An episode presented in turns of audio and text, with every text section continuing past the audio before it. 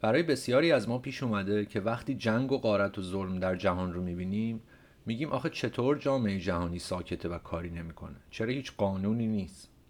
از طرف دیگه حقوقدانان و برخی سیاستمداران در هنگام جنگ و منازعه و اختلاف اغلب به حقوق و قوانین بین المللی ارجاع میدن و میگن دو طرف باید تحت قوانین بین المللی عمل کنن. در این اپیزود تاریخچه شکلگیری حقوق بین الملل رو مرور می‌کنم. همه این اپیزود بر مبنای مقاله خواندنی از پری اندرسونه و جاهایی من کمی زمینه بهش اضافه کردم. همچنین اگر به مباحث تاریخی استعمار علاقه دارین این اپیزود براتون جالب خواهد بود. من کامران معتمدی و این سیومین اپیزود پادکست هنگام است.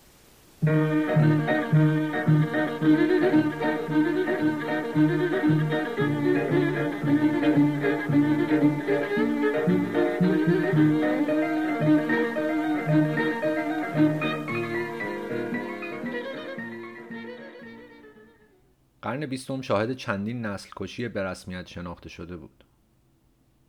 با نسل کشی استعمارگران آلمانی بین سالهای 1904 تا 1908 در نامیبیای امروزی آغاز شد. به دنبال اون نسل کشی ارامنه توسط امپراتوری عثمانی در سالهای 1915 و 16 هولوکاست نازی ها در سالهای 1939 تا 1945 و نسل کشی رواندا در 1994 در سه ماه گذشته شاهد نسل کشی اسرائیل در غزه ایم. آفریقای جنوبی اسرائیل رو به دادگاه بین المللی کشونده. قدرت های بزرگ از اسرائیل حمایت می‌کنند. اینکه آفریقای جنوبی اسرائیل رو به دادگاه کشونده گویی پژواک تاریخ چرا که اسرائیل، ایالات متحده و بریتانیا سه کشوری بودند که تا روز آخر در سال 1994 از رژیم آپارتاید در آفریقای جنوبی حمایت کردند. به قول وکیل ایرلندی در اولین جلسه دادگاه این اولین نسل کشی در تاریخه که قربانیانش در حال پخش آنلاین ویرانی خودشونن در سه ماه گذشته و در پرتو مقاومت مردم غزه و کشته شدن بیش از 23 هزار نفر مبارزه برای آزادی فلسطین ما رو قادر کرده تا تکه های پازل و نقاط امپریالیزم غربی رو به هم وصل کنیم و افسانه نظم بین المللی لیبرال مبتنی بر قوانین یعنی همون لیبرال رول بیست اینترنشنال اوردر رو فراموش کنیم. هرچند هزینه ای که فلسطینی ها پرداخت می‌کنن بسیار زیاده. اینطور بود که فکر کردم شاید بد نباشه تا این مقاله از پری اندرسون درباره تاریخچه تحول و نحوه اجرای حقوق بین الملل رو به شکل اپیزود در بیارم. مقاله به نسبت طولانیه و منم جاهایی چیزهایی در پرانتز اضافه می‌کنم. پری اندرسون نیازی به معرفی نداره روشنفکر و تاریخدان معروفی است. چندین کتاب از او به فارسی ترجمه شده از جمله تبارهای دولت استبدادی و گذار از عهد باستان به فودالیزم هر دو با ترجمه حسن مرتضوی ه مثل هژمونی و فرمان و دیوان سیاست خارجی آمریکا و نظریه پردازان اون هر دو به ترجمه شاپور اعتماد. اما اصل مقاله به ترجمه من. در سال 1929 لوسیان فور تاریخدان فرانسوی اولین تأمل سیستماتیک رو در مورد تکامل معانی اصطلاح تمدن ارائه کرد. از ایدئالی مفرد که تاریخ اون رو به ربع سوم قرن 18 هم برمیگردون تا نوعی فهم جمعی از مفهوم تمدن که اون رو به اواخر عصر ناپل اونی نسبت داد. لوسیان فور در سالهای 1944 و 45 آخرین دوره سخنرانی های خودش رو به اروپا پیدایش یک تمدن اختصاص داد و یک سال بعد کلمه تمدن رو در عنوان مجله آناز اضافه کرد. فور درست قبل از مرگش یادداشت تندی نوشت و در اون حکم معروف پلوالری شاعر فرانسوی رو که این تمدن اکنون فهمیده که فانیه رو رد کرد و نوشت در واقع این تمدن ها نیستند که فانیان جریان تمدن در سراسر این کسوف های گذرا ادامه داره. یک دهه بعد فرناند برودل با این جمله موافق بود و نوشت وقتی پل اعلام کرد تمدن ها ما می‌دانیم که فانی خواهید بود مطمئنا اقراق می‌کرد. فصل های تاریخ باعث ریزش گل ها و میوه ها میشه اما درخت باقی میمونه. حداقل کشتن اون بسیار سخته.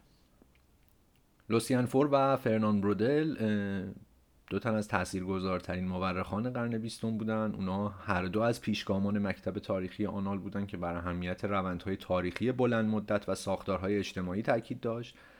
در این نقل قول فور و برودل هر دو نسبت به این ایده که تمدن ها ممکنه بمیرن ابراز تردید می‌کنن. اطمینان برودل که استفاده از این اصطلاح در شکل مفرد دیگه اهمیت چندانی نداره اما تا چه اندازه موجهه؟ یکی از راه های نزدیک شدن به این موضوع نگاه به مجموعی از اندیشه و عمله که در اون تمدن از لحاظ تاریخی برجسته بود یعنی حقوق بین الملل در حقوق بین الملل می‌تونیم با توجه به اونچه ممکنه پارادوکس به نظر برسه شروع کنیم. مفهوم معاصر حقوق بین الملل بلا فاصله ایده روابط بین دولت‌های مستقل رو تداعی می‌کنه. در غرب این روابط معمولا برای اولین بار با معاهده وستفالی که در 1648 به جنگ سی ساله در اروپا پایان داد به چیزی شبیه به یک سیستم رسمی تبدیل شد. منطقی به نظر می‌رسه که فرض کنیم یک مجموعه فکری توسعه یافته در مورد حقوق بین الملل حول این نقطه نقطه عطف به وجود اومده باشه. با این حال برای در واقع برای مشخص کردن ریشه های اون باید به دهه 1530 برگردیم. از آن زمان بود که تاریخ حقوق بین الملل واقعا آغاز شد در نوشته های متکلم اسپانیایی فرانسیسکا دو ویتوریا که دغدغش روابط بین دولت های اروپا نبود که اسپانیا در اون زمان قدرتمندترینشون محسوب می‌شد بلکه به روابط بین اروپایی ها در واقع عمدتا اسپانیایی ها و مردم قاره تازه کشف شده آمریکا می پرداخت پایه ها و بنیادها. ویتوریا با تکیه بر مفاهیم رومی در مورد قانون ملل پرسید که اسپانیا اخیرا به چه حقی بخش بزرگی از نیمکره غربی رو در اختیار گرفته. آیا به این دلیل بود که این سرزمین ها خالی از سکنه بودن؟ یا به این دلیل که پاپ اونها رو به اسپانیا اختصاص داده بود؟ یا به این دلیل بود که اگه لازم بود به زور مشرکان رو مسیحی کنن؟ کدوم یکی؟ دلیلش چی بوده؟ ویتوریا خودش گفت که این حرفا برای فتح دنیای جدید دلیل نشد. اما آیا این بدان معناست که بنابراین با قوانین ملل هم مقایرت داره؟ اینجا جواب منفیه.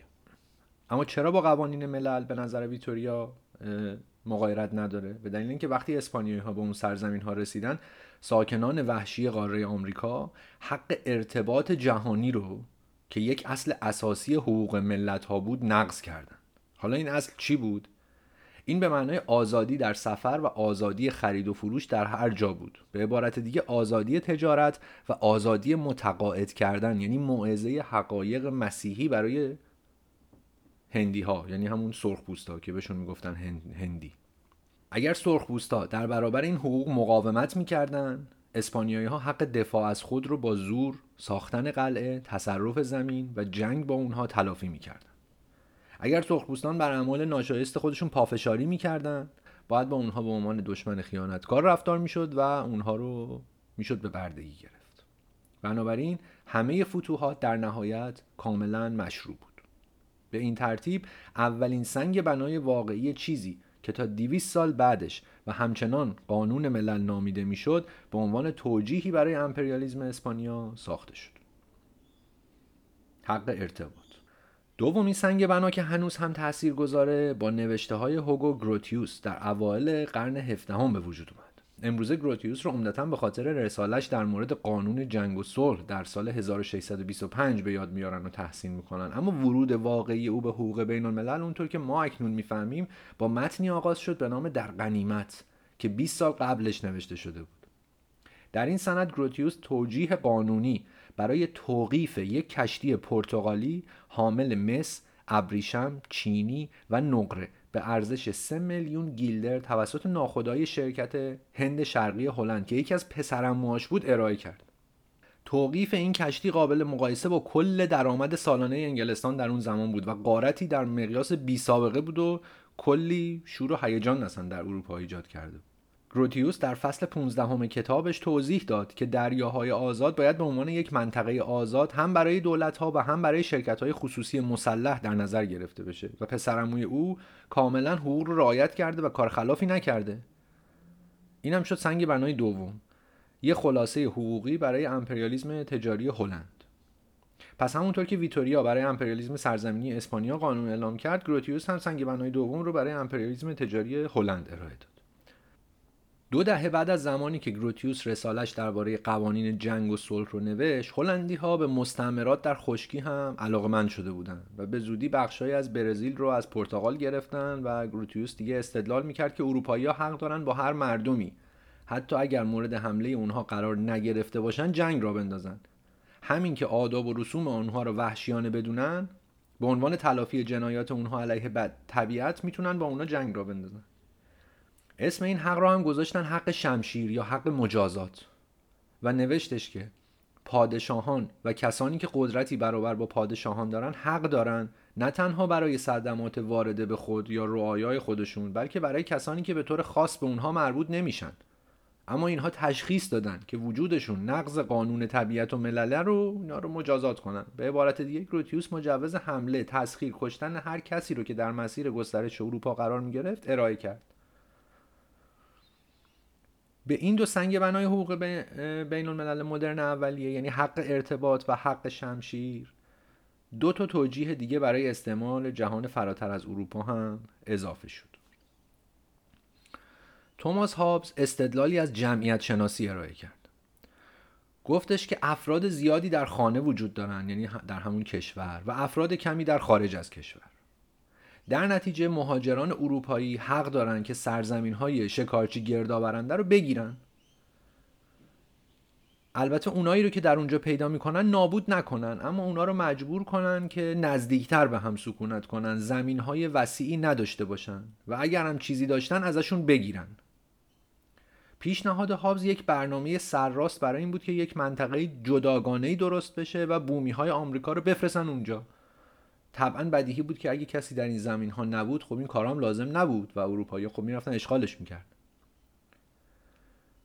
جان لاک به این دیدگاه رایج استدلال دیگری رو هم اضافه کرد که اگر ساکنان محلی در محل وجود داشته باشن اما نتونن بهترین استفاده رو از زمین در دسترس خود بکنن در این صورت اروپایی ها حق قانونی دارن که زمین ها رو از اونا بگیرن و با این کار اونها بهرهوری خاک رو افزایش میدن که مقصود خداست. و خدا گفته اصلا اینطوری باشه.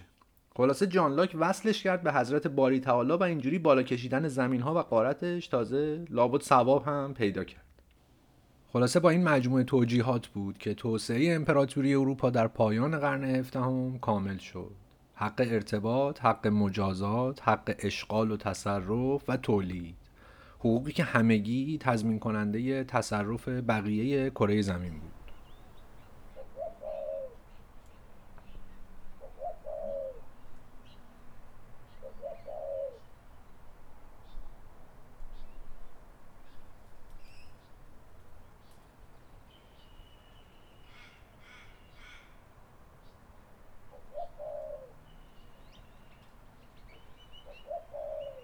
حقوق بین الملل فقط برای متمدن ها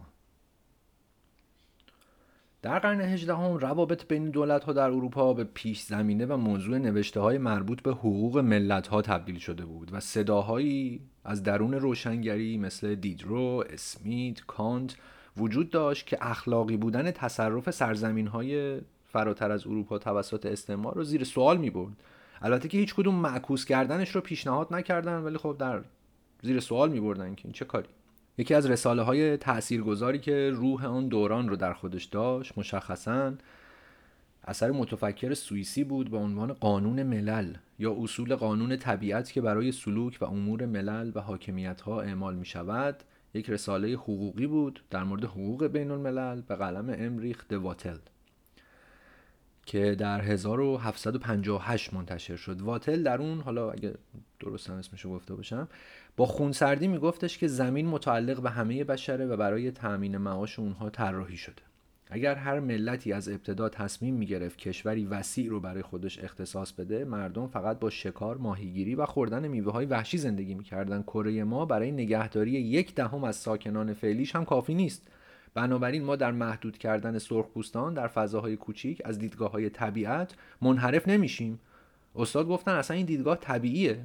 اصلا منطقیش همینه.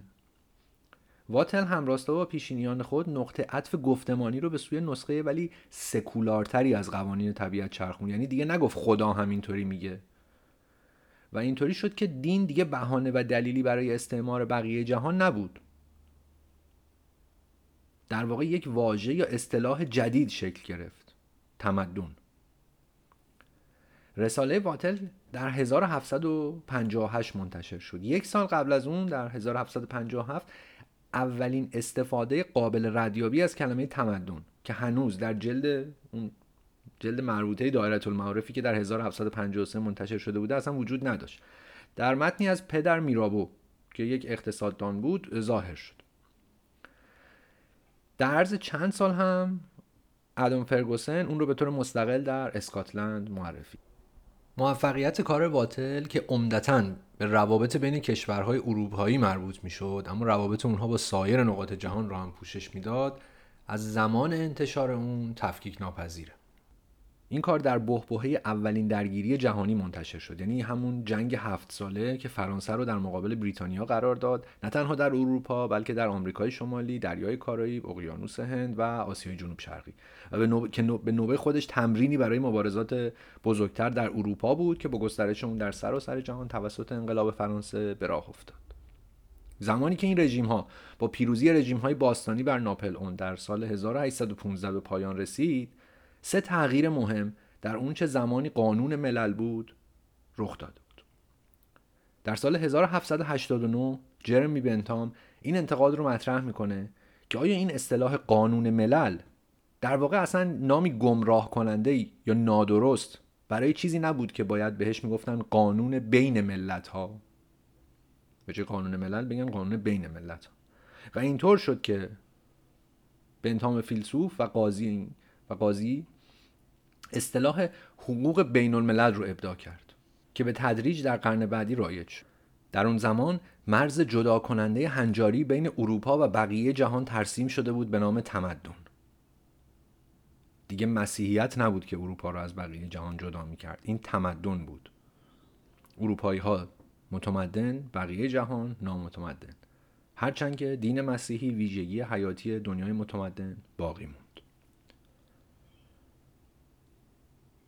سرانجام در دهه دوم قرن 19 هم جایی که واتل مطابق با کنوانسیون های دیپلماتیک اون زمان برابری اسمی دولت های مستقل رو مفروض می گرفت کنگره وین برای اولین بار سلسله مراتب رسمی از دولت ها رو در اروپا معرفی کرد در نظام رتبه بندی بین پنج قدرت بزرگ به اصطلاح پنتارکی انگلستان، روسیه، اتریش، پروس و فرانسه که امتیازات ویژه‌ای به اونها می‌داد و نقشه قاره و هر ایالت دیگر رو مشخص می‌کرد. یه نوآوری بود برای خودش. برای محروم کردن ائتلاف ضد انقلابی که ناپل اون رو شکست داده بود و می‌خواست سلطنت رو در سراسر سر اروپا برقرار کنه. اما این یکی از دوره بازسازی یا رستوریشن هم بیشتر طول کشید. یعنی همون دوره‌ای که مربوط به زمانی میشه که چارلز دوم برگشت انگلیس و احیای سلطنت در انگلیس شکل گرفت. یعنی میگه این از اون بیشتر طول کشید. اینطور شد که در دهه 1880 جیمز لوریمر حقوقدان برجسته اسکاتلندی گفت برابری بین دولت ها کاملا از بین رفته و اصلا داستانی بیش نیست.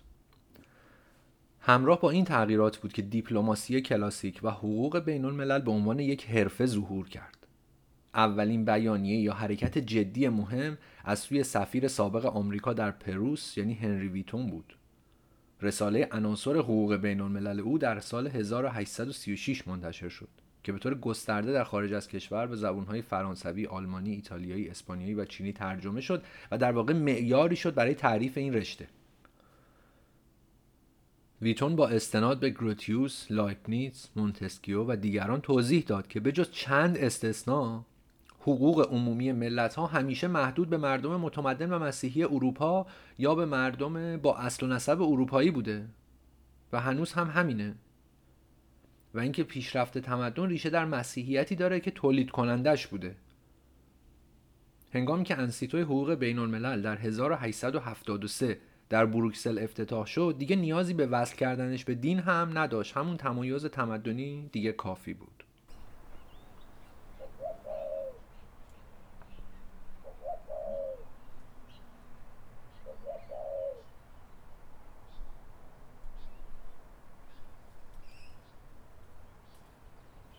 طبقه بندی ها دیگه تمدن استانداردی شده بود که جهان رو تقسیم می‌کرد. اون هم در دوره‌ای که شاهد پیشرانی امپریالیزم اروپایی بود. اما نه به سمت زمین حریفان ضعیف مثل شکارچی گردآورنده یا دولت‌های بدون تجهیزات جنگی مانند اونچه در آمریکا رخ داده بود.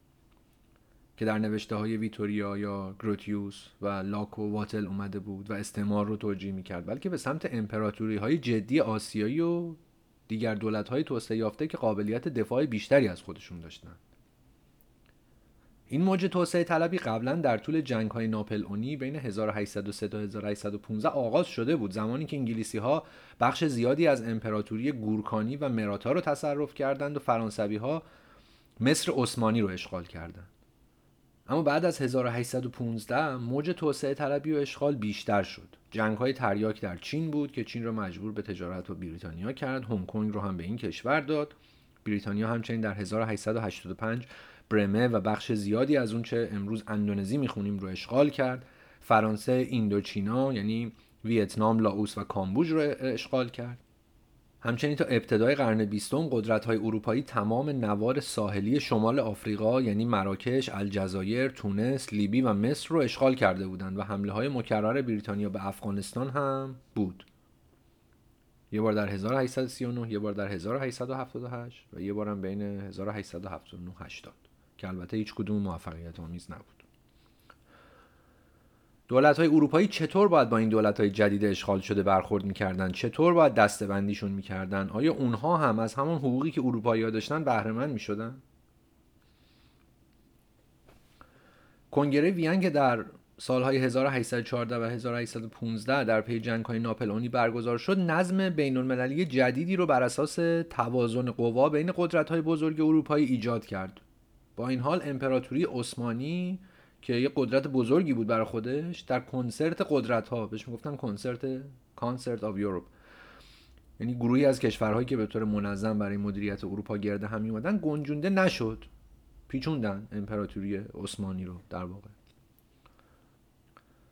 در دهه های بعد از کنگره وین دکترین جدیدی ظهور کرد که به استاندارد تمدن معروف شد. این دکترین بر این باور بود که تنها کشورهایی که معیارهای خاصی از تمدن رو مطابق با تعریف قدرت‌های اروپایی داشته باشن حق دارن در حقوق بین الملل با اونها برابر رفتار بشه.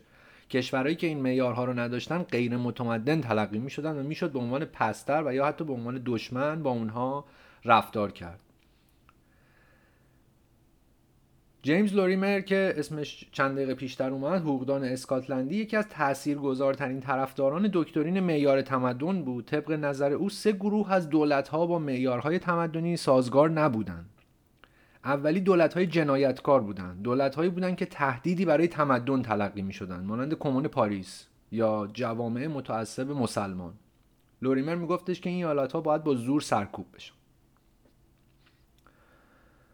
دسته دوم دولت های نیمه بربر بودند. دولت هایی بودند که از استانداردهای تمدنی چیزایی داشتن اما مثل اروپایی هم نبودن و اون رو به طور کامل رعایت نمی‌کردن مانند مثلا چین یا ژاپن. لوریمر استدلال می‌کرد که قدرت های اروپایی می‌تونن روابط دیپلماتیک خودشون رو با این کشورها حفظ کنن اما تنها به شرطی که به قدرت های اروپایی حقوق فراسرزمینی اعطا کنند بدین معنا که شهروندان اروپایی در این ایالت ها به جای قوانین محلی تابع قوانین اروپایی باشن.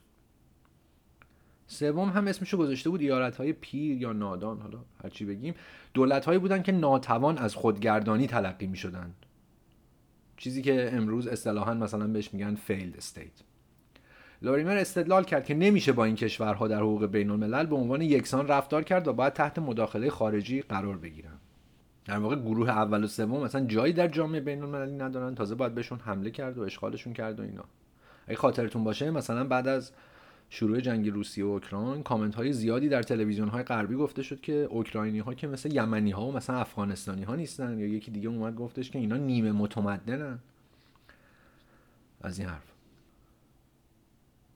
لوریمر در آستانه کنفرانس برلین در 1884 می نوشت که سرنوشت آفریقا رو تعیین کرد. همونطور که کنگره وین زمانی سرنوشت اروپا رو تعیین کرده بود. از این میان بزرگترین توده غنایم توسط کشوری به دست اومد که نظم نوظهور حقوق بین الملل در اون به شکل یک شرکت خصوصی تحت کنترل پادشاه شکل گرفت یعنی بلژیک.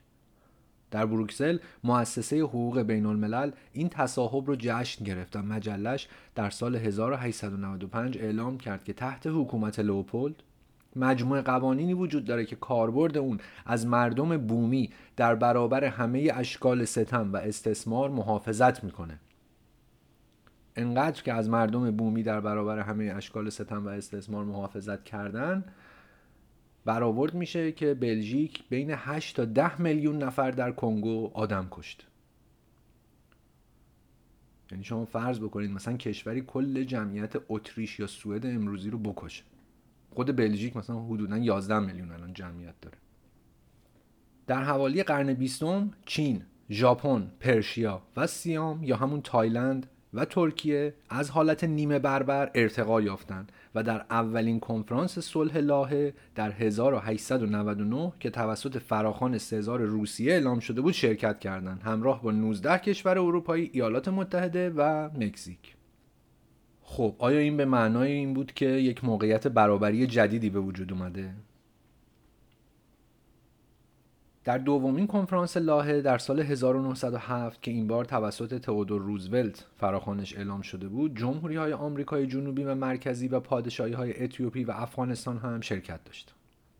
پیشنهاد اصلی قبل از کنفرانس ایجاد یک دادگاه دائمی داوری بود. اما چه کسی قرار بود نماینده بشه؟ ایالات متحده و قدرت های بزرگ اروپایی مسلم می‌دونستند که اعضای دائمی خودشونن و سایر کشورها صرفا در پست های موقتی به شکل گردشی قرار می‌گیرن. در کمال تعجب و خشم اونها متفکر و سیاستمدار برجسته ضد برداری برزیلی یعنی روی باربوسا به طرح انگلیسی آلمانی آمریکایی مبنی بر این موضوع حمله کرد و استدلال کرد که چنین طرحی تمایز حقوقی ارزشی بین دولت‌ها ایجاد می‌کنه و به قدرت‌های بزرگ موقعیت ممتازی در نهادهایی میده که وانمود می‌کنیم اجرای عدالت ها رو به ملت ها واگذار کرده.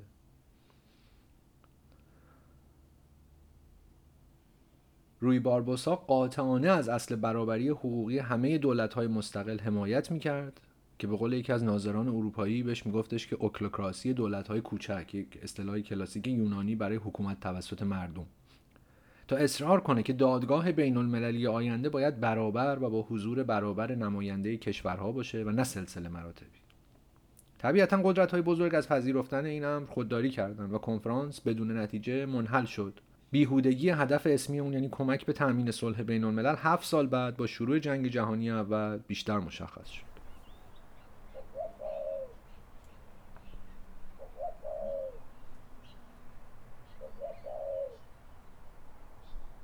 اصل سلسله مراتب در پایان جنگ کشورهای پیروز انگلستان، فرانسه، ایتالیا و ایالات متحده کنفرانس ورسای رو برگزار کردند تا شرایط صلح رو به آلمان دیکته کنند.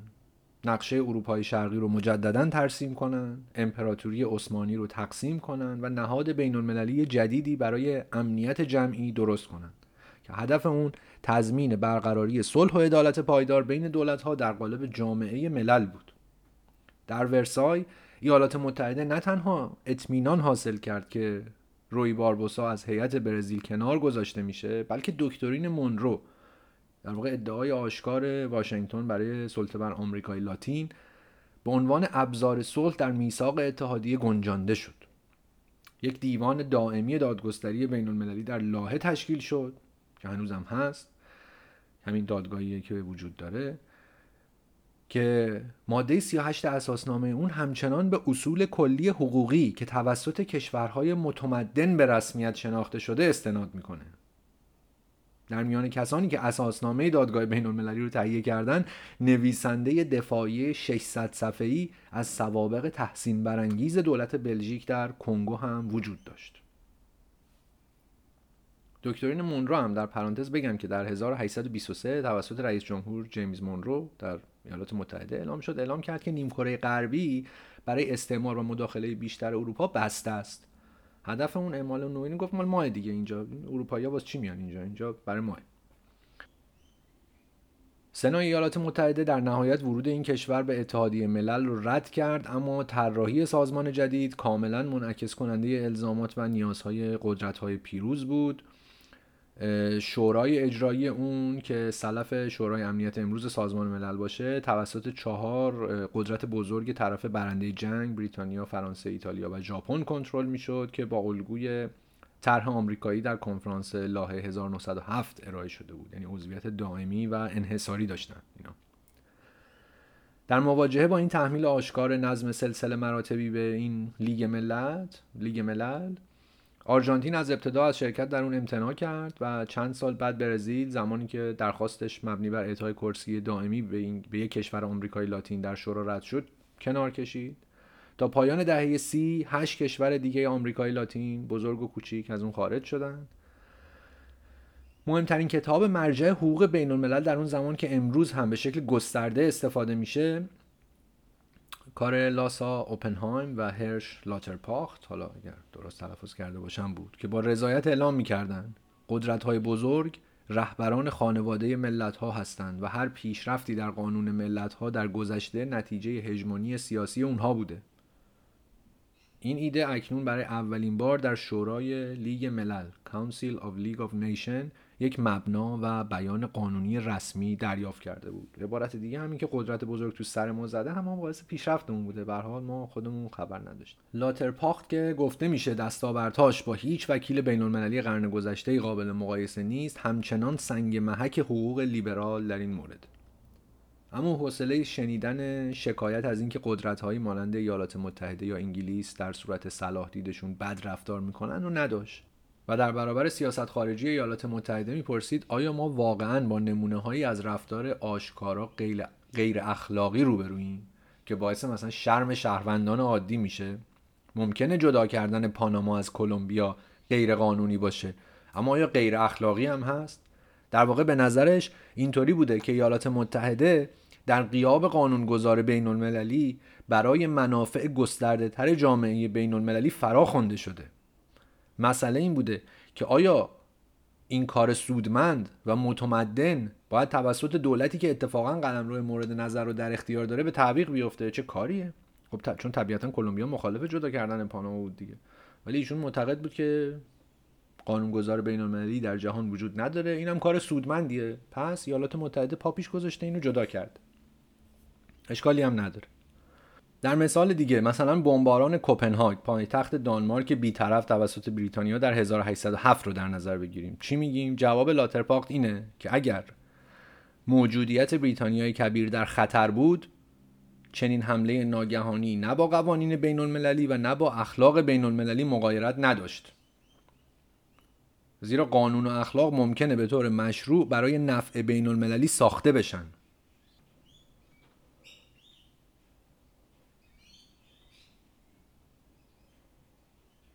پرنده های عزیز در بکراند به شدت مشغول آواز خوندن و امیدوارم که صداشون بیاد و شما لذت ببرید در بکراند لاترپاخت میگفتش که به دیگران ربط داره که بریتانیا در قبال دیگر کشورها معقول رفتار می‌کنه یا نه یا اصلا به اصولی پایبنده که بدون اونها دیگه بخشی از جهان متمدن نیست یا نه. و می‌تونست با اطمینان بگه که بررسی سیاست خارجی های مدرن نشون میده که رفتار غیر اخلاقی بین المللی افسانه است داستانه اصلا چنین چیزی نداریم.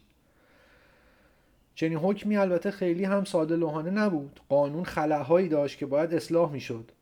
اما این دلیلی برای بدبینی نبود و لاترپاخ معتقد بود قوانین بین الملل رو باید ناقص و در حال گذار به ایدئال محدود و دستیافتنی جامعه دولتهایی دونست که تحت حاکمیت قانونی که توسط جوامع متمدن در داخل مرزهاشون به رسمیت شناخته شده و اجرا میشه قرار دارن.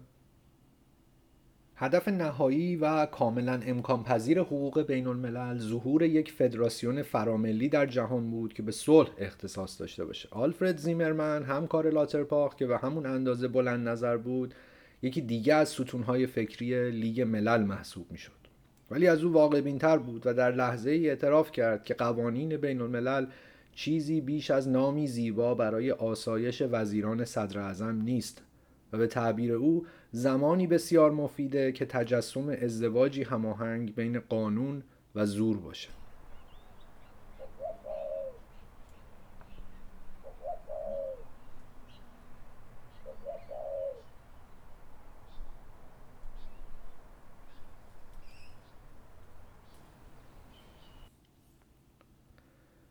کلمه و شمشیر.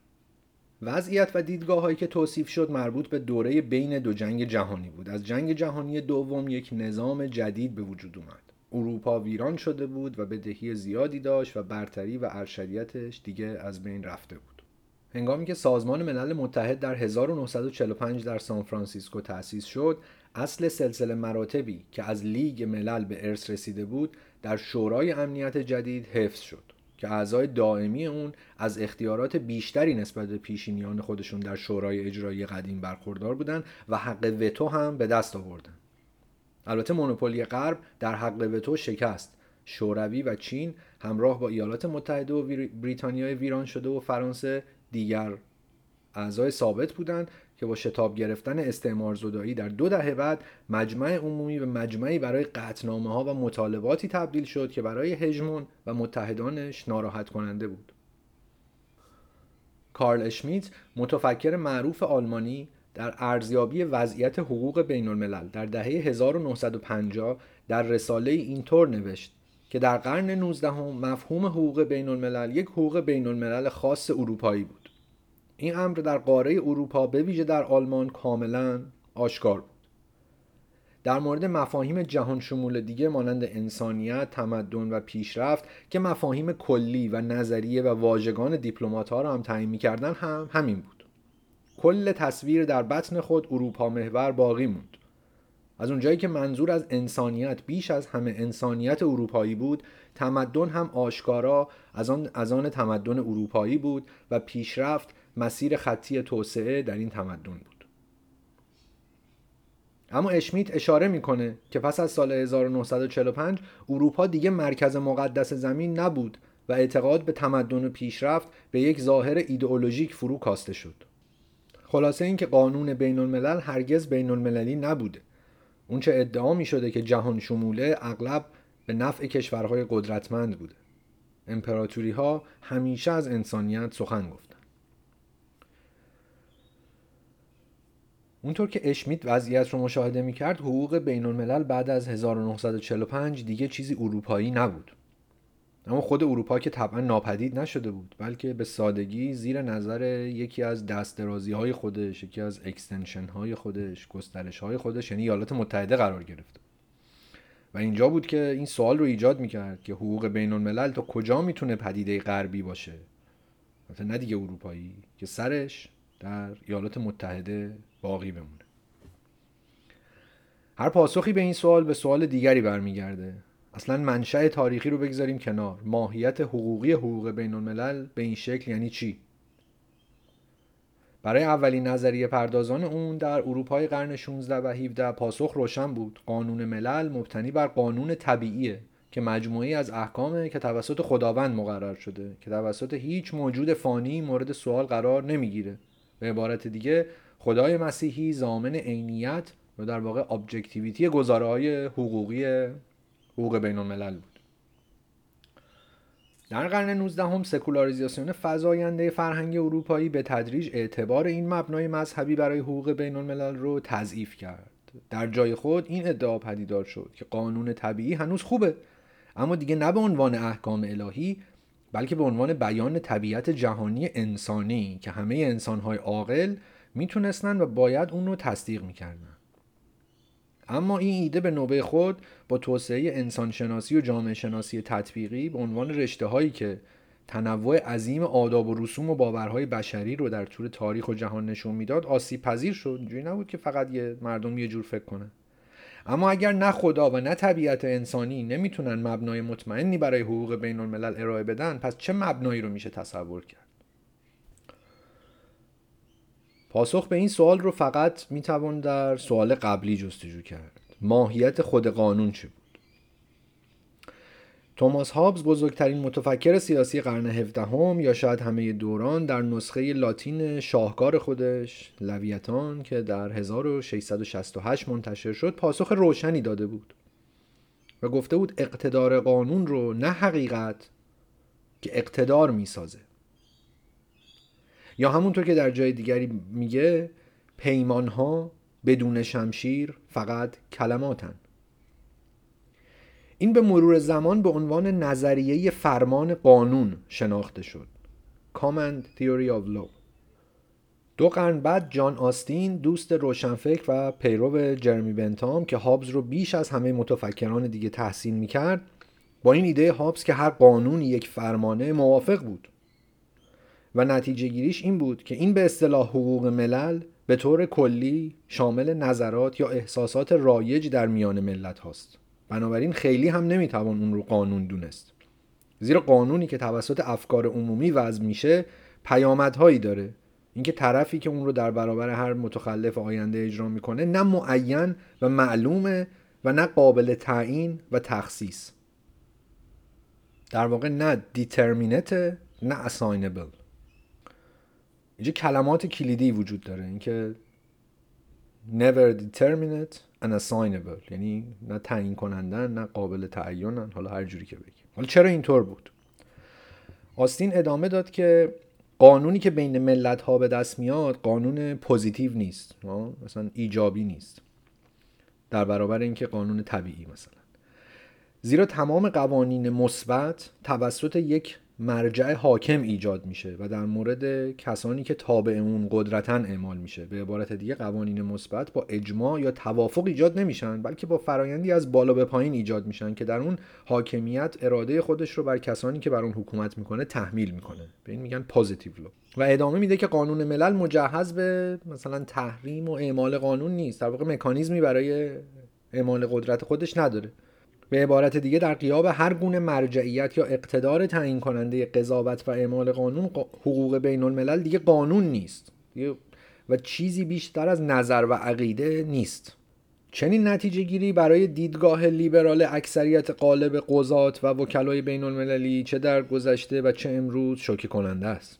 اون چه معمولا فراموش میشه اینه که بزرگترین فیلسوف لیبرال قرن 19 هم جان استوارت میل سخنرانی های آستین در مورد حقوق شناسی رو بررسی و تایید کرده بود و در پاسخ به حملات علیه سیاست خارجی جمهوری کوتاه مدت فرانسه در 1849 که مثلا به لهستان شورشی کمک کرده بود نوشت که قانون کشورها چیه واقعا؟ چیزی که اصلا اون رو قانون مینامیم کاربرد نادرست این اصطلاحه. قانون ملل صرفا عرف ملت هاست و بعدش هم می‌پرسه که آیا در این عصر پیشرفت اینها تنها آداب و رسومیه که نمیشونه بهبود پیدا بکنه؟ آیا این آداب و رسوم همیشه ثابت در حالی که تمامی چیزهای اطرافش تغییر می‌کنه؟ میل به شکل جالبی که با روحیه‌ای که مارکس هم می‌تونست تاییدش کنه محکم نتیجه گیری می‌کرد که قانونگذار می‌تونه قوانین رو لغو کنه. اما هیچ کنگره مللی وجود نداره که آداب و رسوم بین المللی رو کنار بگذاره و هیچ نیروی مشترکی که توسط اون تصمیمات چنین کنگره رو الزام آور کنه. بهبود اخلاق بین المللی تنها با مجموعه از نقض قوانین موجود امکان پذیره. جایی که فقط یک عرف وجود داره تنها راه تغییر اون مخالفت با اونه. تو پرانتز بگم که منظور حمایت جمهوری دوم فرانسه از شورش لهستان بود که قیام ناموفقی بود در لهستان برای اینکه از سلطه پادشاهی پروس خلاص بشه.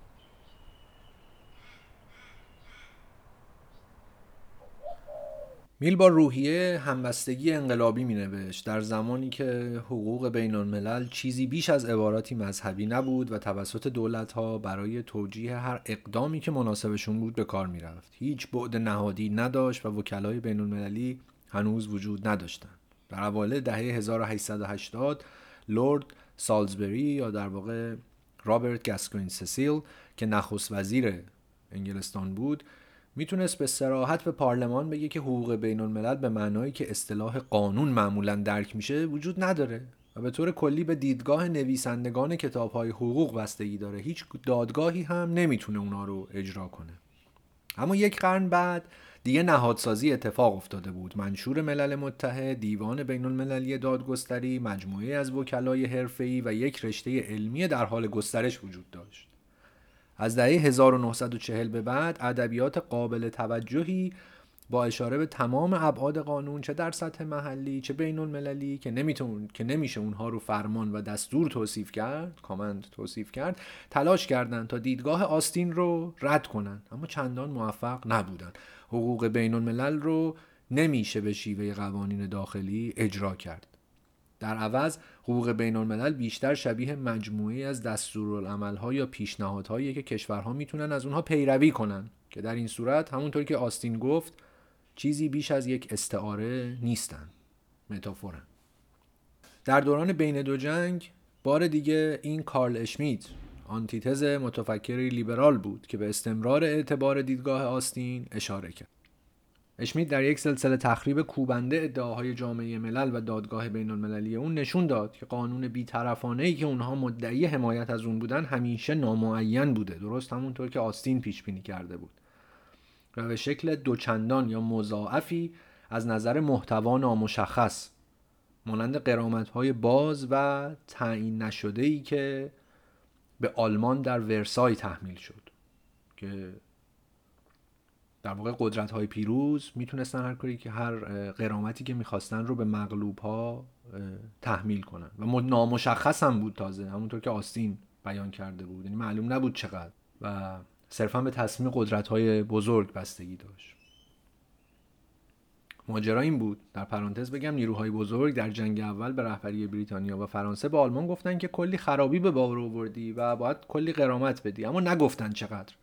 گفتن یه کمیسیونی درست می‌کنیم که اون بگه چقدر. کمیسیون در 1920 تأسیس شد و در نهایت تصمیم گرفت که آلمان باید 132 میلیارد مارک طلای آلمان که واحد حالا پول امپراتوری آلمان در اون زمان بود بده. یعنی معادل 33 میلیارد دلار آمریکا در آن روز. در این حال کمیسیون برای خودش این حق رو قائل بود که بر اساس توان اقتصادی آلمان این عدد رو تغییر بده. آلمان فکر می‌کرد این عدد خیلی زیاده و امکان توسعه و ساخت کشور رو می‌گیره و منصفانه نیست. داستان هم مشکلات زیادی برای جامعه آلمان به وجود اومد. برخی هم معتقدن یه نارضایتی اقتصادی مردم از تحمیل چنین هزینه هایی در شکلگیری فاشیزم هم موثر بود و از این حرفها. حالا داستان قرامت هم در 1953 در نهایت کنسل شد. دکترین عدم مداخله که در اون انگلستان و فرانسه پیروزی فاشیسم در اسپانیا رو تضمین کردن نمونه کلاسیک دیگری از چنین عدم تعینی رو ارائه می‌کنه. در گویاترین مثال در جمله معروف تالیران دیپلمات برجسته ناپل اون که گفت عدم مداخله یک اصطلاح متافیزیکیه و کم و بیش به معنای همون مداخله است. دوباره در پرانتز بگم که سیاست عدم مداخله توسط بریتانیا و فرانسه در خلال جنگ داخلی اسپانیا بین 1936 تا 1939 وضع شد و هدف اون تلاش برای جلوگیری از یک جنگ, جنگ گسترده تر در اروپا بود در واقع. با این حال این سیاست به طور یکسان برای هر دو طرف درگیری اعمال نشد. نیروهای فاشیست تونستن از آلمان و ایتالیا حمایت نظامی دریافت کنند در حالی که دولت اسپانیا که به صورت دموکراتیک انتخاب شده بود از دسترسی به تحصیلات و تجهیزات بریتانیا و فرانسه محروم بود. و این عدم تعادل هم در نهایت به پیروزی فاشیستا کمک کرد. جوهر حقوق بین الملل که پس از 1918 به وجود اومد و امروز با مدل تکامل یافته اون زندگی می‌کنیم همون چیزی بود که اشمیت به عنوان ویژگی اساسا تبعیض‌آمیزش معرفی کرده بود.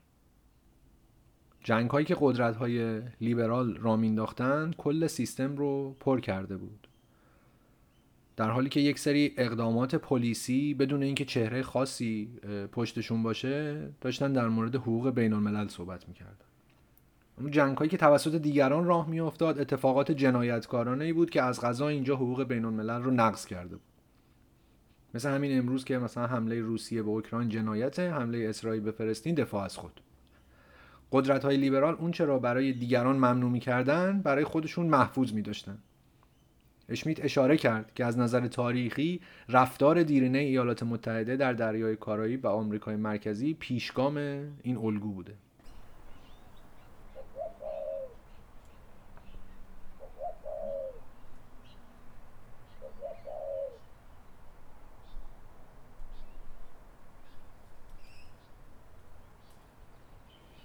جهانی که ما اکنون در اون زندگی می‌کنیم شاهد گسترش و تکثیر گسترده حقوق بین الملل بوده و تشخیص اشمیت رو در دو جهت گسترش داده. از یک سو مقوله ای از قانون توسعه داده شده که کاملا نمایانگر مشخصات قانون ملت که آستین خوابش رو هم نمی‌تونست ببینه. مفهوم حق که حتی در معنای فنیش هم قابل پیگیری نیست و حتی وانمود نمی‌کنه که نیروی اجرایی پشتش داره و چون یک الهام بخشی اسمی باقی میمونه. به عبارت دیگه و در کلام آستین دیدگاه خالص و ساده است. دیدگاه حالا اینکه توسط قضات به عنوان حق شناخته میشه. از سوی دیگه تعداد اقداماتی که قدرت های بزرگ اونجوری که دلشون می‌خواد چه به نام یا در تخطی از حقوق بین الملل بید متعین سازی و بدون محدودیت به طور تصاعدی افزایش یافته. تجاوز و حمله دیگه در انحصار هژمون نیست. جنگ ها و حمله های بدون مشورت با توانی های آشکار و پنهان فراوانه. انگلستان و فرانسه مثلا علیه مصر در 1956 چین علیه ویتنام در 1979 روسیه علیه اوکراین. یا حتی قدرت های کوچکتر ترکیه علیه قبرس 1974 عراق در برابر ایران اسرائیل در برابر لبنان. هیچ یک از این اقدامات مستثنا از صدور احکام تاریخی نیست. با این حال این قضاوت لزوما سیاسیه نه حقوقی. از سال 1945 جنگ های این شکلی در میان توجیهاتی که برای اونها آورده شده به ندرت به قوانین بین المللی استناد می‌کنن. این حق هژمون و یارانش در هر عملیات مشترک بوده. برای روشنتر شدن موضوع چند مثال بزنیم. ایالات متحده درگیر نقض سیستماتیک بنیان بالاترین تجسم رسمی حقوق بین الملل یعنی سازمان ملل متحد بوده که منشورش حاکمیت و پایبندی و درستی اعضای اون رو تضمین می‌کنه. در زمان کنفرانس افتتاحیه که سازمان ملل رو در سان فرانسیسکو در 1945 ایجاد کرد. چند مایل دورتر در یک پارگاه ارتش در قلعه قدیمی اسپانیایی یک تیم ویژه امنیتی نظامی ایالات متحده تمام ترافیک ارتباطی نمایندگان به کشورهای خودشون رو شنود می‌کردن. پیام های رمزگشایی شده صبح روز بعد روی میز صبحانه ادوارد استیتینیوس وزیر امور خارجه آمریکا قرار می‌گیره. افسر مسئول این عملیات نظارت شبانه روزی گزارش داد که احساس عمومی کنفرانس اینجوریه که موفقیت کنفرانس ممکنه تا حد زیادی مدیون مشارکت اعضاش باشه. موفقیت در اینجا اما به چه معنا بود؟ یک مورخ آمریکایی که این عملیات جاسوسی سیستماتیک رو توصیف می‌کنه خوشحال بود که استتینیوس بر سازمانی که کشورش بر اون تسلط داشت و شکل می‌داد داشت ریاست می‌کرد. یعنی همون سازمان ملل. چرا که به اعتقاد او سازمان ملل از ابتدا پروژه ایالات متحده بود که توسط وزارت امور خارجه ابداع شده بود. به شکل ماهرانه ای توسط دو رئیس جمهور یعنی روزولت و ترومن هدایت می‌شد و با قدرتی که ایالات متحده داشت به جلو رانده می‌شد. او معتقد بود برای ملتی که به درستی به دستاوردهای بیشمار خودش افتخار می‌کنه که جدیدترین اونها پرتاب بمب اتمی بر سر ژاپنه این دستاورد منحصر به فرد باید همیشه در رأس فهرست افتخارات برجستش باقی بمونه. 60 سال بعد هم اوضاع کماکان همون بود کنوانسیون 1946 سازمان ملل میگه که محل سازمان ملل غیر قابل تعرض است اموال و دارایی های سازمان ملل متحد در هر کجا که باشد و توسط هر کسی که نگهداری می شود از تفتیش، تصاحب اموال، مصادره، سلب مالکیت و هر نوع مداخله اهم از اقدام اجرایی، اداری، قضایی یا قانونی مسئول خواهد بود. اما در سال 2010 معلوم شد که هیلاری کلینتون که اون زمان وزیر امور خارجه بود به CIA, FBI و سرویس مخفی دستور داده بود تا سیستم های ارتباطی رو بشکنن یا هکش کنن پسورد ها و کلید های رمزگذاری دبیر کل سازمان ملل رو به همراه سفیران دیگر اعضای دائمی شورای امنیت هک کنن. و داده های بیومتریک شماره کارت اعتباری آدرس ایمیل حتی برنامه های سفر مقامات کلیدی سازمان ملل از جمله معاونان رؤسای آژانس های تخصصی مشاوران ارشد دستیاران عالی دبیر کل و غیره رو به دست بیارن. به طور طبیعی نه هیلاری کلینتون نه دولت آمریکا هیچ بهایی برای نقض گستاخانه خود از یک قانون بین المللی که ظاهرا از خود سازمان ملل مقر اصلی مقر رسمی چنین قانونی محافظت می‌کنه پرداخت نکرد عدالت بین المللی که حقوق بین المللی مدعی حمایت از اونه چیه؟ دادگاه توکیو که در سالهای 1946 و تا 48 توسط ایالات متحده برای محاکمه رهبران نظامی ژاپن به دلیل جنایت جنگی سازماندهی شد هیروهیتو یا همون امپراتور شوا رو از محاکمه خارج کرد تا اشغال ژاپن توسط ایالات متحده راحتتر ادامه پیدا کنه قاضی هندی که یکی از قضات دادگاه بود وقتی دید شواهد و مدارک با بی‌اعتنایی و بیدقتی بررسی میشن گفت که این دادگاه ها چیزی بیشتر از فرصتی برای فاتحان برای مقابله به مثل نبود و نقل قول معروف او از همینجا اومد که گفت فقط یک جنگ باخته جرمه. Only a lost war is a crime. دیگر قاضی هلندی دادگاه سراحتا اعتراف کرد و گفت البته در ژاپن همه ما از بمباران و سوزاندن توکیو و یوکوهاما و سایر شهرهای بزرگ آگاه بودیم. وحشتناک بود که ما به منظور اثبات قوانین جنگ به اونجا رفتیم و با این حال هر روز می‌دیدیم که چگونه متفقین به طرز وحشتناک اون قوانین رو نقض کردند دقیقا همون چیزی که اشمیت درباره خصلت تبعیض‌آمیز قانون می‌گفت. همونطور که مورخان آمریکایی نشون دادن جنگ های متوالی آمریکا در شرق آسیا ابتدا در کره سپس در ویتنام مملو از جنایات از هر نوعش بوده. طبیعتا هیچ دادگاهی هرگز اونها رو مورد بازخواست قرار نداده. آیا از اون زمان تا کنون چیز زیادی تغییر کرده؟ در سال 1993 شورای امنیت سازمان ملل یک دادگاه کیفری بین المللی در مورد یوگسلاوی تشکیل داد تا مجرمان جنایت جنگی در تجزیه این کشور را محاکمه کنه. دادستان ارشد کانادا در همکاری نزدیک با ناتو اطمینان حاصل کرد که کیفرخواست های موفقیت آمیز برای پاکسازی قومی علیه سرب ها که دشمن ایالات متحده و اتحادیه اروپا بود صادر میشه اما نه هایی که توسط آمریکا برای عملیات پاکسازی قومی مسلح شده و آموزش دیده بودند و هنگامی که ناتو در سال 99 جنگ خود علیه سربستان رو آغاز کرد اقدامات خودش از جمله بمباران سفارت چین در بلگراد و غیره رو از تحقیقات جنایت جنگی کنار گذاشت. کاملا منطقی بود چرا که همونطور که مسئول مطبوعاتی ناتو در اون زمان توضیح داد این کشورهای ناتو بودن که دادگاه رو تأسیس کردن و به طور روزانه از اون حمایت مالی می‌کردن. خلاصه بار دیگه ایالات متحده و متحدانش از محاکمه ها برای جرم انگاری مخالفان شکست خورده خودشون استفاده کردن در حالی که رفتار خودشون فراتر از نظارت قضایی باقی موند.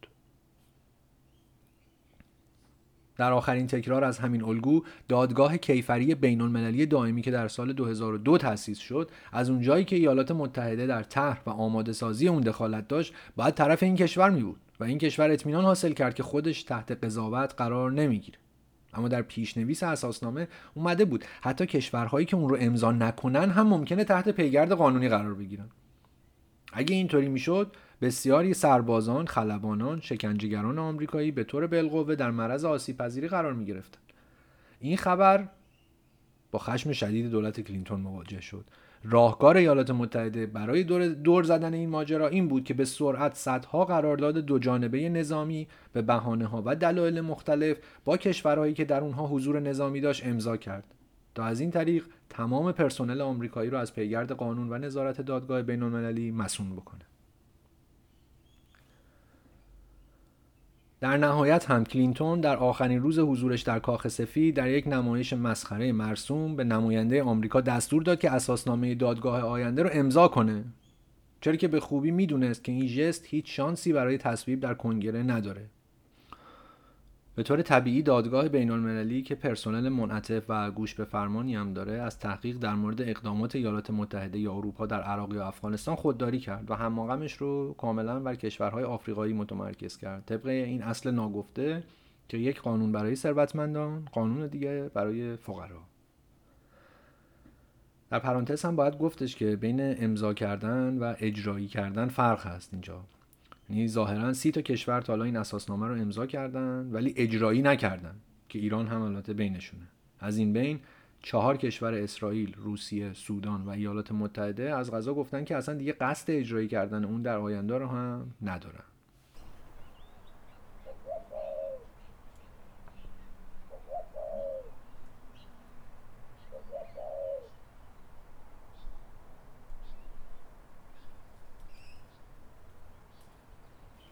شورای امنیت سازمان ملل متحد نگهبان اسمی حقوق بین الملل و کارنامه اون به اندازه کافی شفاف. اشغال کویت توسط عراق در سال 1990 تحریم های فوری و تهاجم میلیونی متقابل به عراق رو به همراه داشت. اشغال کرانه باختری توسط اسرائیل نیم قرن به طول انجامیده بدون اینکه شورای امنیت انگشتش رو بلند کنه. این روزها هم که وضع رو میبین زمانی که ایالات متحده و متحدانش نتونستن قطنامه‌ای برای حمله به یوگسلاوی در سالهای 1998 و 99 دست و پا کنن که نقض فاحش منشور منع جنگ‌های تجاوزکارانه سازمان ملل می بود کوفی انان به کمکشون اومد. دبیرکل سازمان ملل که توسط واشنگتن منصوب شده بود با آرامش به جهان گفت که اگرچه اقدام ناتو ممکنه قانونی نباشه اما مشروعه گویی روح کارل اشمیت احضار شده بود. و کلمات و منظورش از عدم تعیین تکلیف حقوق بین الملل در کلام کوفیانان هویدا شده بود. هنگامی که چهار سال بعد ایالات متحده و بریتانیا به عراق حمله کردند در حالی که مجبور بودن شورای امنیت سازمان ملل رو به دلیل تهدید به توی فرانسه دور بزنن همون دبیر کل یک بار دیگه عملیاتی رو که دیگه انجام شده بود تایید کرد و مطمئن شد که شورای امنیت با رأی متفق القول به بوش و بلر رأی میده به اشغال عراق. حقوق بین الملل ممکنه برای شروع جنگ نیاز نباشه اما همیشه برای تایید جنگ پس از شروعش به کار میاد. در مورد سلاحهای کشتار جمعی چی بگیم؟ معاهده منع گسترش سلاحهای هسته‌ای واضح ترین نمونه از ویژگی تبعیض آمیز نظم جهانیه که از زمان جنگ سرد شکل گرفته و فقط برای پنج قدرت حق داشتن و استقرار بمب‌های هیدروژنی رو محفوظ نگه می‌داره و داشتن اون رو برای سایرین ممنوع که ممکنه برای دفاع بیشتر از غذا به اون نیاز داشته باشه. به طور رسمی این معاهده یک قاعده الزام آور حقوق بین الملل نیست بلکه یک توافق داوطلبانه است که هر امضا کننده آزاده که از اون خارج بشه. خروج کاملا قانونی از معاهده به گونه ای تلقی میشه که گویی نقض قوانین بین المللیه و باید به شدت مجازات بشه. مثل مورد کره شمالی. رعایت معاهده هم قابل تفسیره. و اگر نظارت کافی صورت نگیره مشمول مجازات میشه. مانند دیگه تحریم های شدیدی که علیه ایران در تمام این سالها در جریان بود. عدم تعین و تبعیض به زیبایی اینجا ترکیب شدن. این یعنی در واقع معلوم نیست که مورد چه مجازاتی و چطوری و اینا. اینکه اسرائیل معاهده رو نادیده گرفته و مدت هاست که سلاحهای هسته‌ای فراوانی در اختیار داره اونقدر مهم نیست. قدرت هایی که کره شمالی و ایران رو در این خصوص مجازات می‌کنن وانمود می‌کنن که زرادخانه هسته عظیم اسرائیل وجود نداره. دولت های پیونگیانگ و تهران البته در گفتمان تبعیض‌آمیز حقوقی معاصر به راحتی به عنوان کشورهای سرکش یا ترد و منفور طبقه بندی میشن که بازتاب طبقه بندی قرن 19 همی از رژیم های غیرقانونیه. اما آیا ما باید این نوع دستبندی ها رو که مانند ماده 38 که هنوز در اساسنامه دیوان بین المللی دادگستری لاهه وجود داره نوعی نابه هنگامی غیر ارادی تفسیر کنیم. در اساسنامه دیوان بین المللی دادگستری یک ماده 38 وجود داره که میگه که دادگاه می‌تونه هنگام تصمیم گیری در مورد پرونده ها به اصول حقوقی که توسط کشورهای متمدن به رسمیت شناخته شده استناد کنه.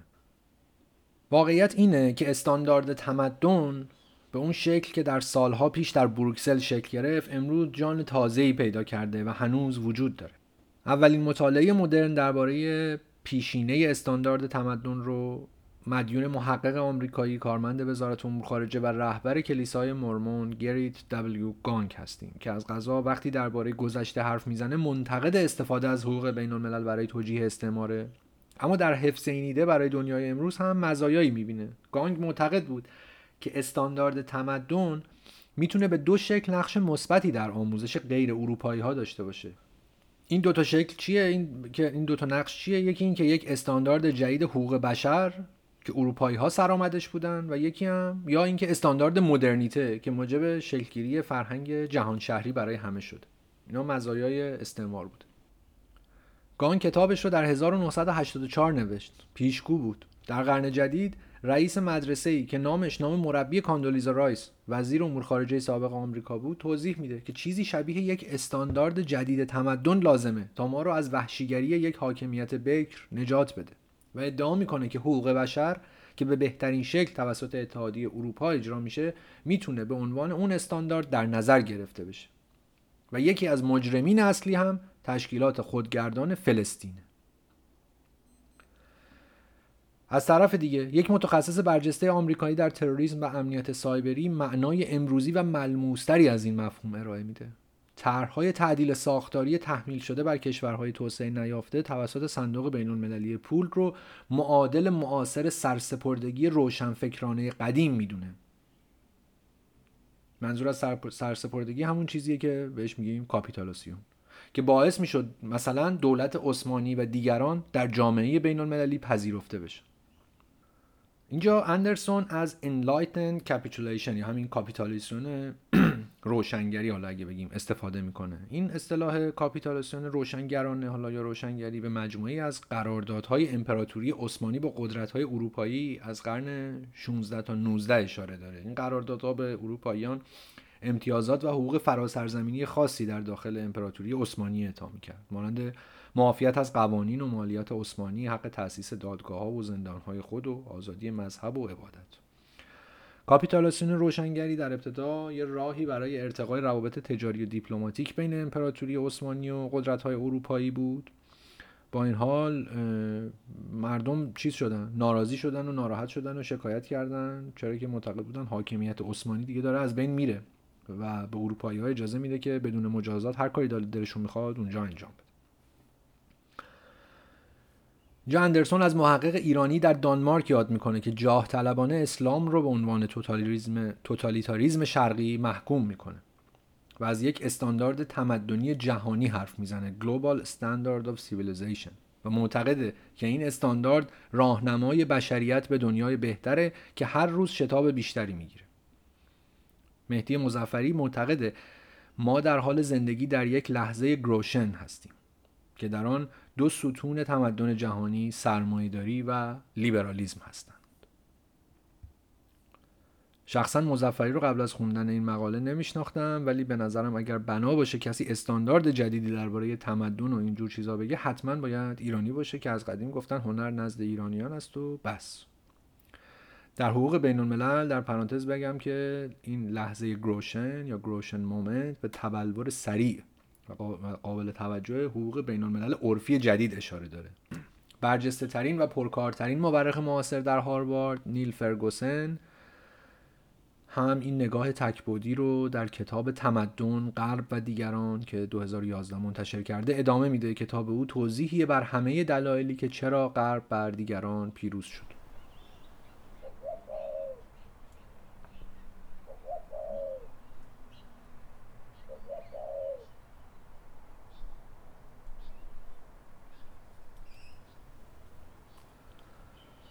نیروی عقیده. البته هیچ کدوم از این حرفها به این معنا نیست که حقوق بین الملل فاقد هر گونه ماده که برای اهداف عملی بشه از اون استفاده کرد یا بشه اون رو جهانی دونست. کافی این واقعیت رو در نظر بگیریم که هیچ کشوری در جهان از توسل به اون صرف نظر نمی‌کنه. فقط به این دلیل که همه از حداقل یک کنوانسیون مرتبط با اون بهره مند میشن. مسئولیت دیپلماتیک سفارتخانه هاشون در خارج از کشور که حتی پس از جنگ هم رعایت میشه. به عبارت دیگه ارزش عملی حقوق بین الملل با تمرکز بر یک مثال خاص یعنی همین مسئولیت دیپلماتیک راحتتر مشخص میشه.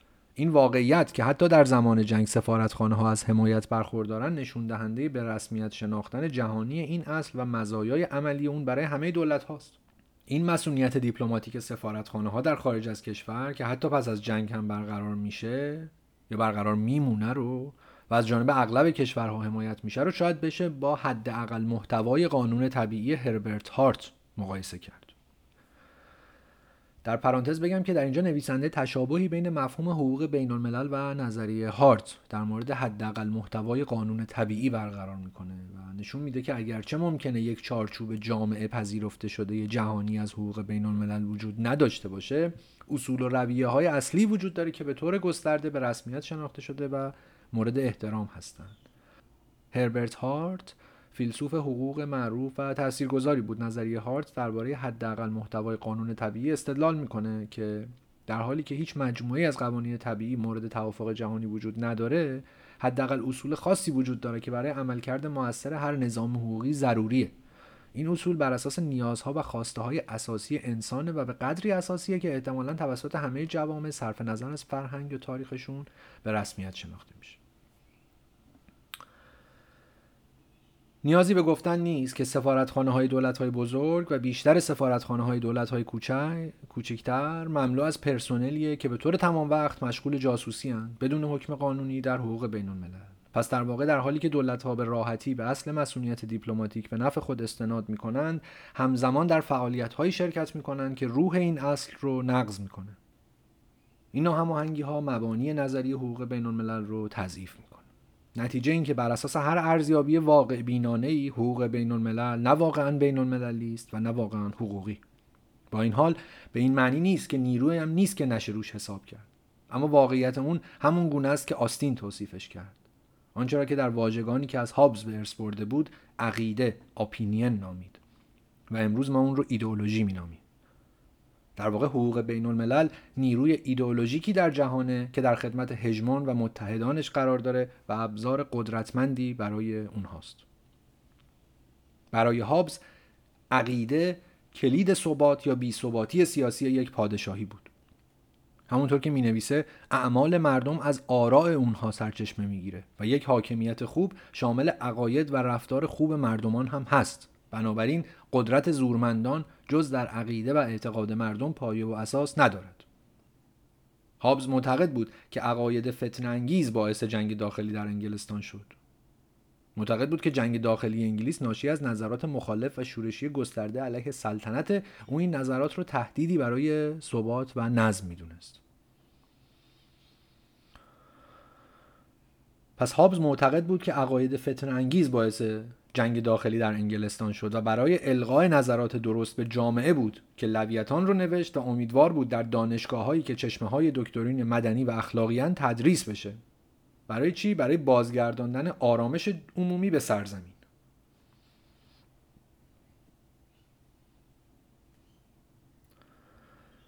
در نهایت پس چطور باید حقوق بین الملل رو بفهمیم؟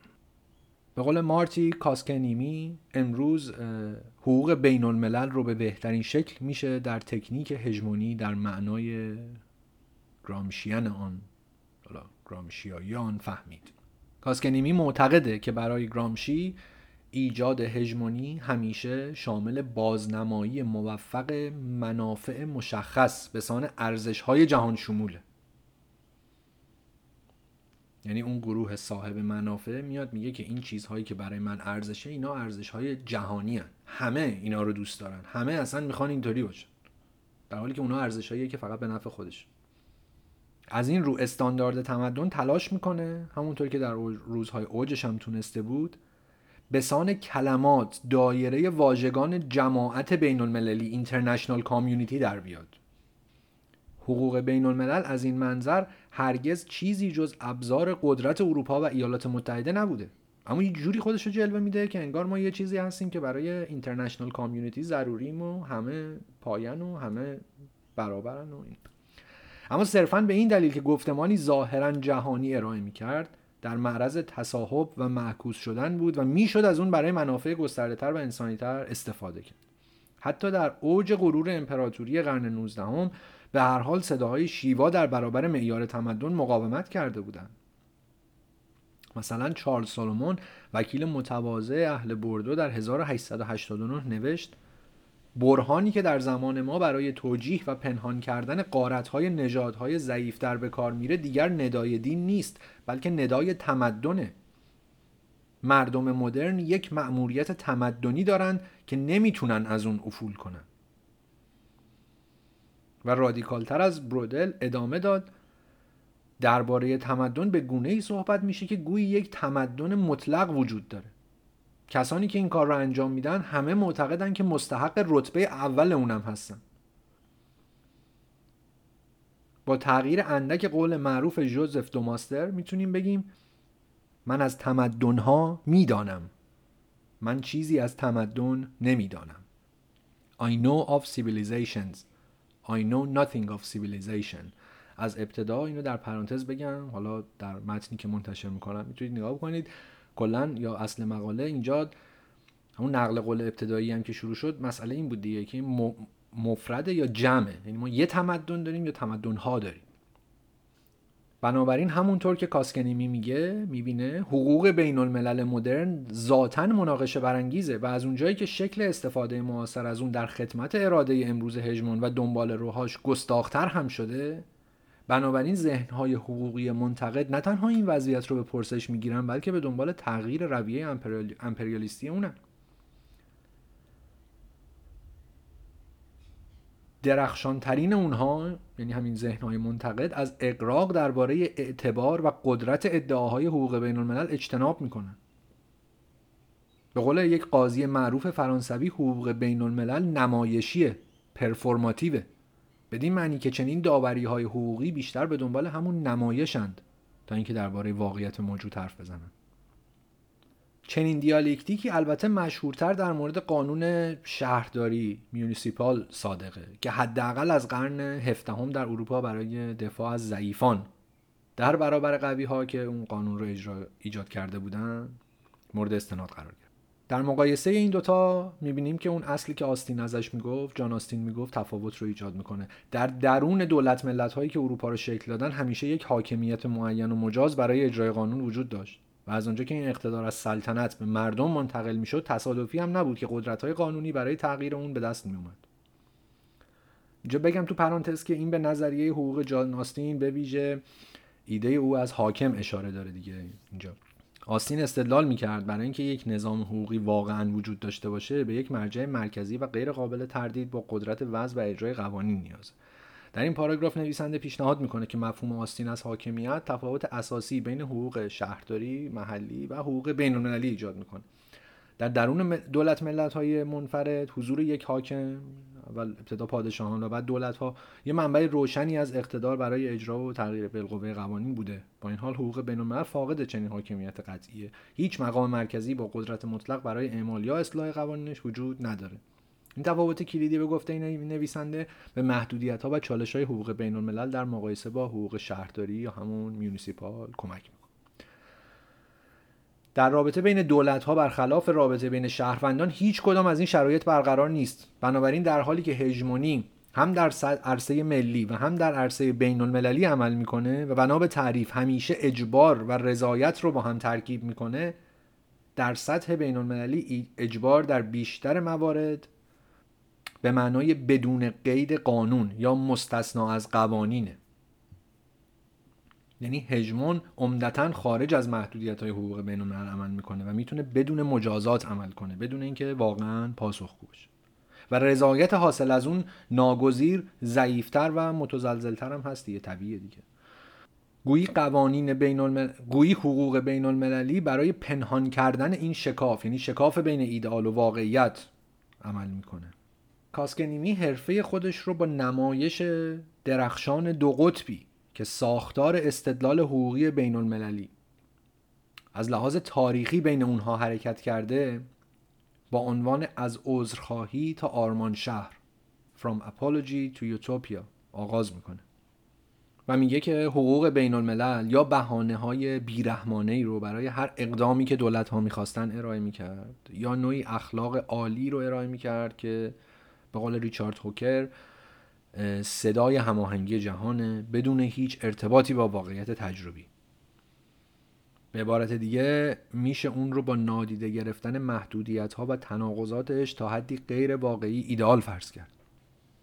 چیزی که کاسکنمی نتونست ببینه در تحقیق خودش در هم تنیدگی این دوتا بود.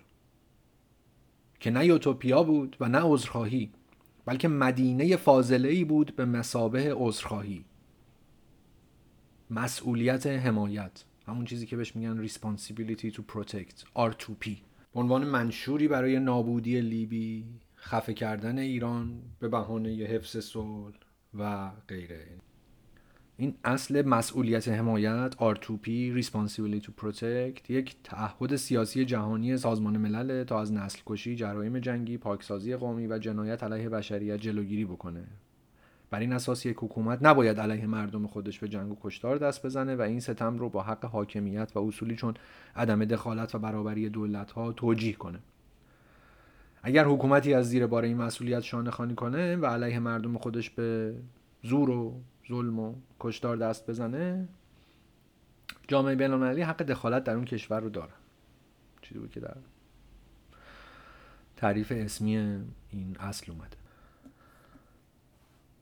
اندرسون در پایان میگه که با این حال مدافعان حقوق بین الملل می‌تونن استدلال کنن که وجود اون هرچند اغلب در عمل توسط دولت ها مورد سوء استفاده قرار می‌گیره اما حداقل بودنش از نبودنش بهتره. و به قول معروف لاروش فوکو استناد می‌کنند که حالا اگر درست من ترجمه که بکنم میگه که ریا ادای احترامی است که رزیله به فضیلت می‌پردازد. به این معنا که حتی کشورهایی که با استناد به قوانین بین المللی هم به ریاکاری متوسل میشن ارزش و اهمیت یا فضیلت ذاتیش رو تصدیق می‌کنن. با این حال منتقدان می‌تونن به همون اندازه پاسخ بدن که در اینجا باید این ماجرا رو برعکس شد برعکس کرد. بهتر نیست بگیم که ریاکاری تقلبی از فضیلته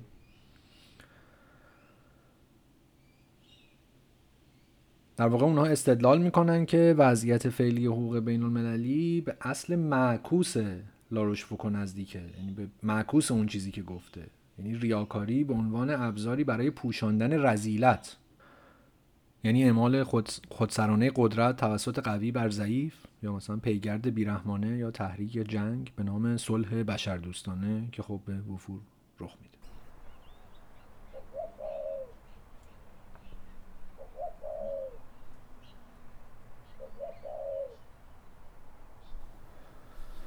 خب این بود مقاله استاندارد تمدن از پری اندرسون که در شماره 143 سپتامبر اکتبر مجله نیو لفت ریویو چاپ شده بود. خسته نباشید. امیدوارم که تا اینجا گوش کرده باشید. آهنگ پایانی این اپیزود آهنگ معروف و درجه یکیه که به نظرم با محتوای این اپیزود خیلی هماهنگه. آهنگ همه می‌دانند. از لونارد کوهن. آهنگ چند وجهی قابل تفسیر و با تنز تلخی که داره به موضوعات جالبی می‌پردازه. دیدگاه تیر و تاری البته از جهان ارائه میده و تصویری از بیعدالتی، نابرابری و وعده های توخالی و ریاکارانه رو ترسیم می‌کنه به مسائل مختلف اجتماعی که در زمان انتشارش بوده. از بحران ایدز، نابرابری اقتصادی، فساد سیاسی می‌پردازه. و حرفای جالبی می‌زنه خلاص و تکرار مداوم همه می‌دانند هم یک حسی از تجربه مشترکی ایجاد می‌کنه به نظرم. به این معنا که این حقایق هرچند خشن ولی به طور جهانی درک میشن.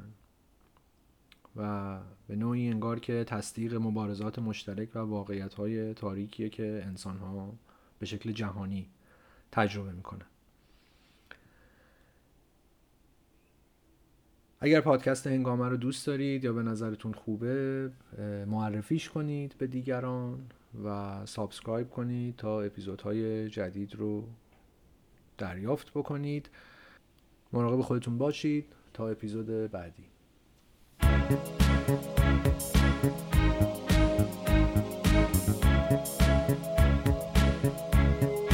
Everybody knows that the dice are loaded Everybody rolls with their fingers crossed. Everybody knows the war is over. Everybody knows the good guys lost. Everybody fight was fixed. The poor stay poor, the rich get rich. That's how it goes.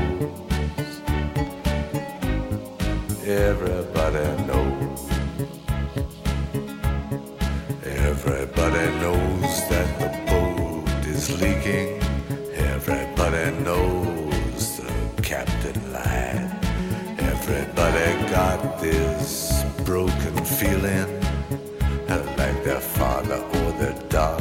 Died. Everybody talking to their pockets. Everybody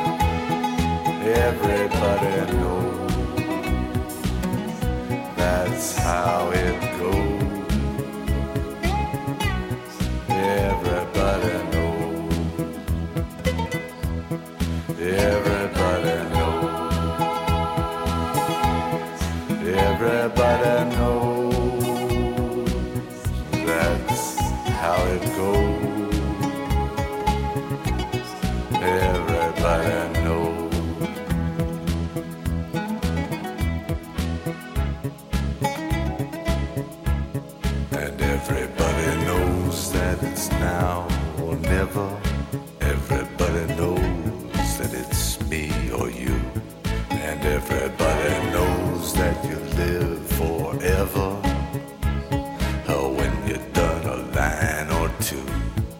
Everybody knows the deal is rotten. Old Black Joe still picking cotton for your ribbons and bows. And everybody knows. And everybody knows that the plague is coming.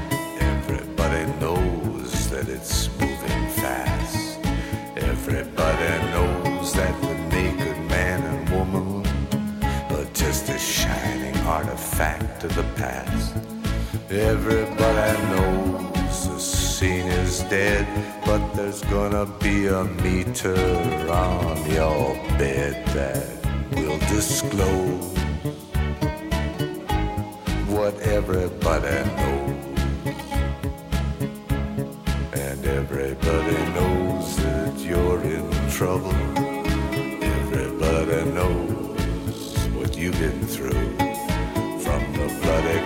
Cross on top of Calvary uh, to the beach in Malibu. Everybody knows it's coming upon. Take one last look at this sacred heart before it blows. And everybody knows. Everybody knows.